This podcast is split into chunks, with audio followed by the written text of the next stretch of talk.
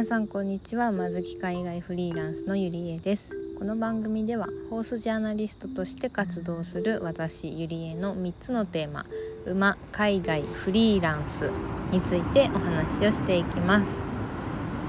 さて今回はですねえっとうーん馬でも海外でもフリーランスでもないんですけれどまあどちらかといえばフリーランスかな。うんあのー、の何て言うんでしょう人間関係みたいなことについてお話をしたいと思っております。でテーマがですねドリームキラーはドリームキラーとは付き合わない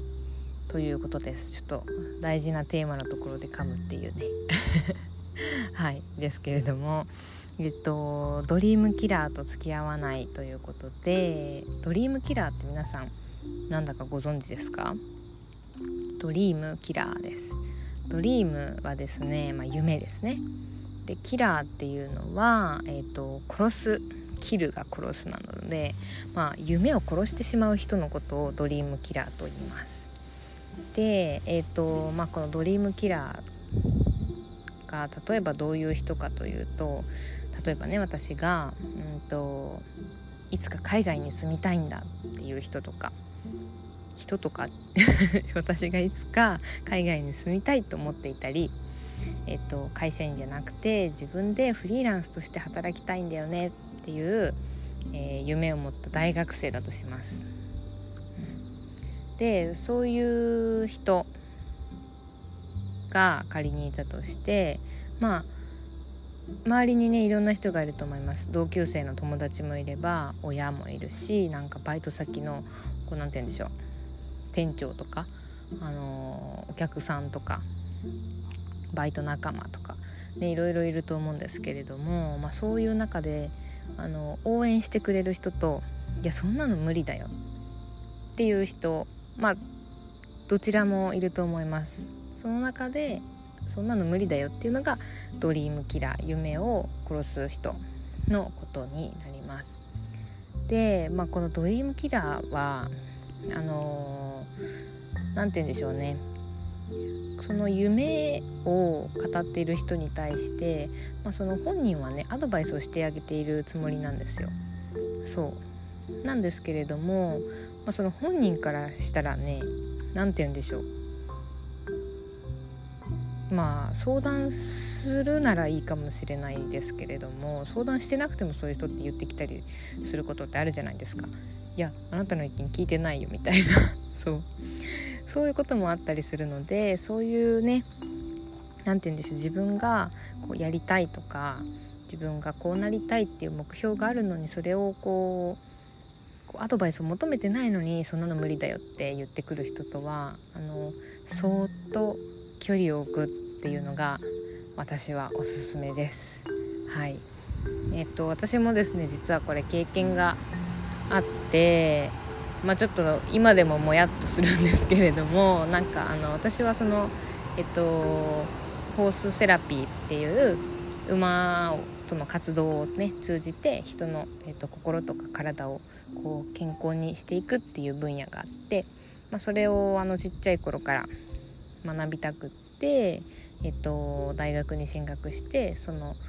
内容をいろいろねえーとまあ、座学から実践からいろいろ学んだんですけれどもまあそういう何て言うんでしょうマイナーな仕事、まあ、そもそも仕事になるのかすらわからないみたいな人が一般的な考えだと思うんですよね。そうそんな中であの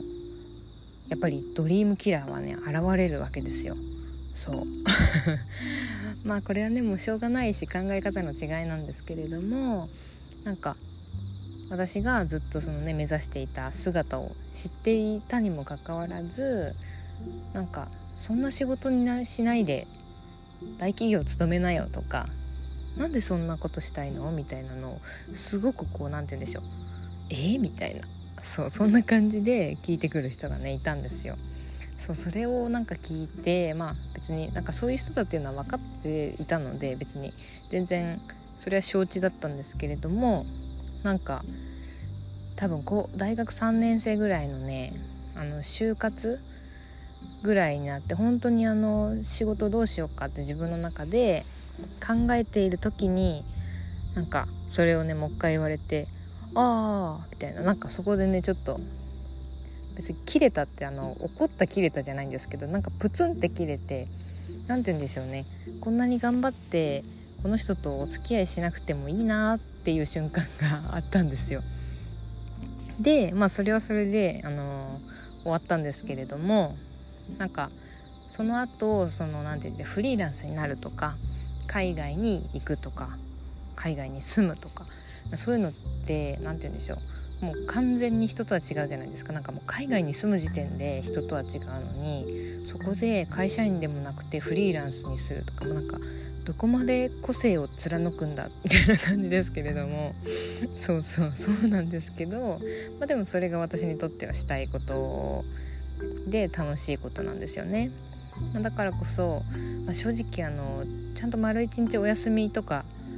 ほぼ取ってないんですけど、まあ、それは自分が選んだ道だしそれで、あのー、やっていきたいと思ってるから頑張るんですけど、まあ、そういう何て言うんでしょうね。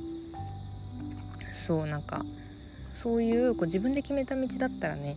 結構人って頑張れると思うんですけれどもそういうドリームキラーが周りにいて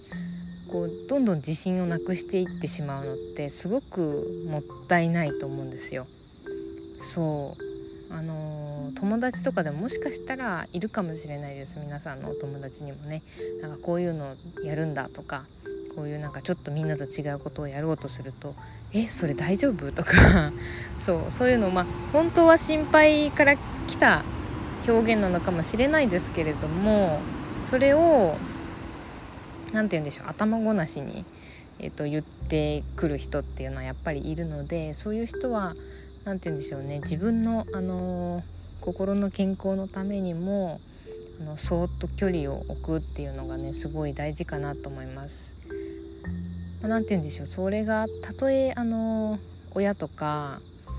すごくあの仲のいい親友とかだったとしても何て言うんでしょうね別にその人の言った道を自分がね選んだからといって別にその人は私を守ってくれるわけじゃないわけじゃないですか。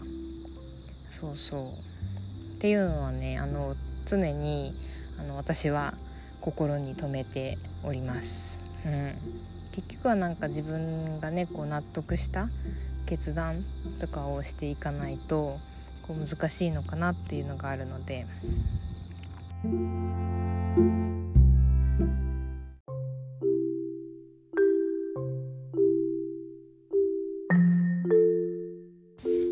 良い意味でこう周りの意見に流されすぎないように、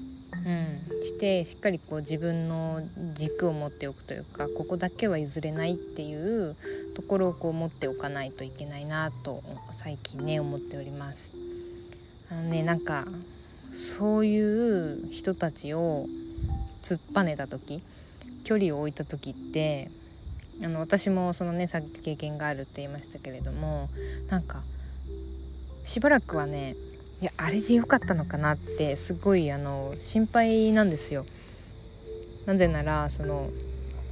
ま、もしかしたらそのその人たちは私のことをこう心配して言ってくれただけかもしれないしとかもしかしたらそっちの方が正しいかもしれない私の意見が間違っているのかもしれないっていうのも、えーと、すごくね考えた時期がありました。うん、なんですけれどもやっぱり今振り返って思うのはあの何て言うんでしょうねやっぱ自分でしっかり考えて、えーと、決断したことっていうのはすごい大事だなと、うん、今でも思ってます。っていうのもやっぱりやっぱね誰かのえっと、助言とか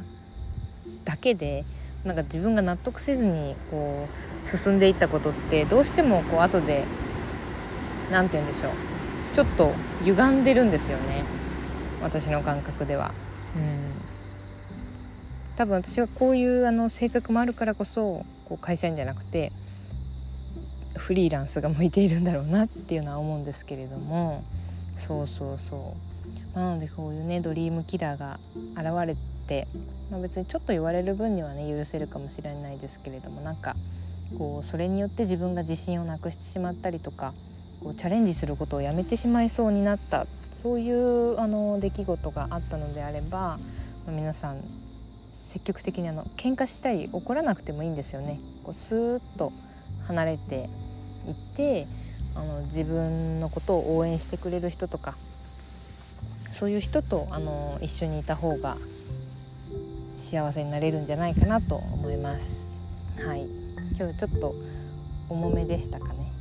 わかんないけど。そうちょっとね私のあの過去の話もしたのでそうちょっと重めだったかなと思いますが私もねあるんですよそう。なんかあの私基本的に自分をポジティブだと思ってるのであんまりあの人と喧嘩したりとかそもそも怒ったりとかもしないんですよね。そうだからこそなんかそういうドリームキラーとか何か合わないなって思ったら結構怒らずにスーって引いちゃうタイプなんですよ。そう。まあねいろいろいると思いますけれども、うん。まあ、私はそんなタイプなんですよね。なのであのドリームキラーからはもうスッと手を引きました。はい。でもやっぱりそのおかげでこう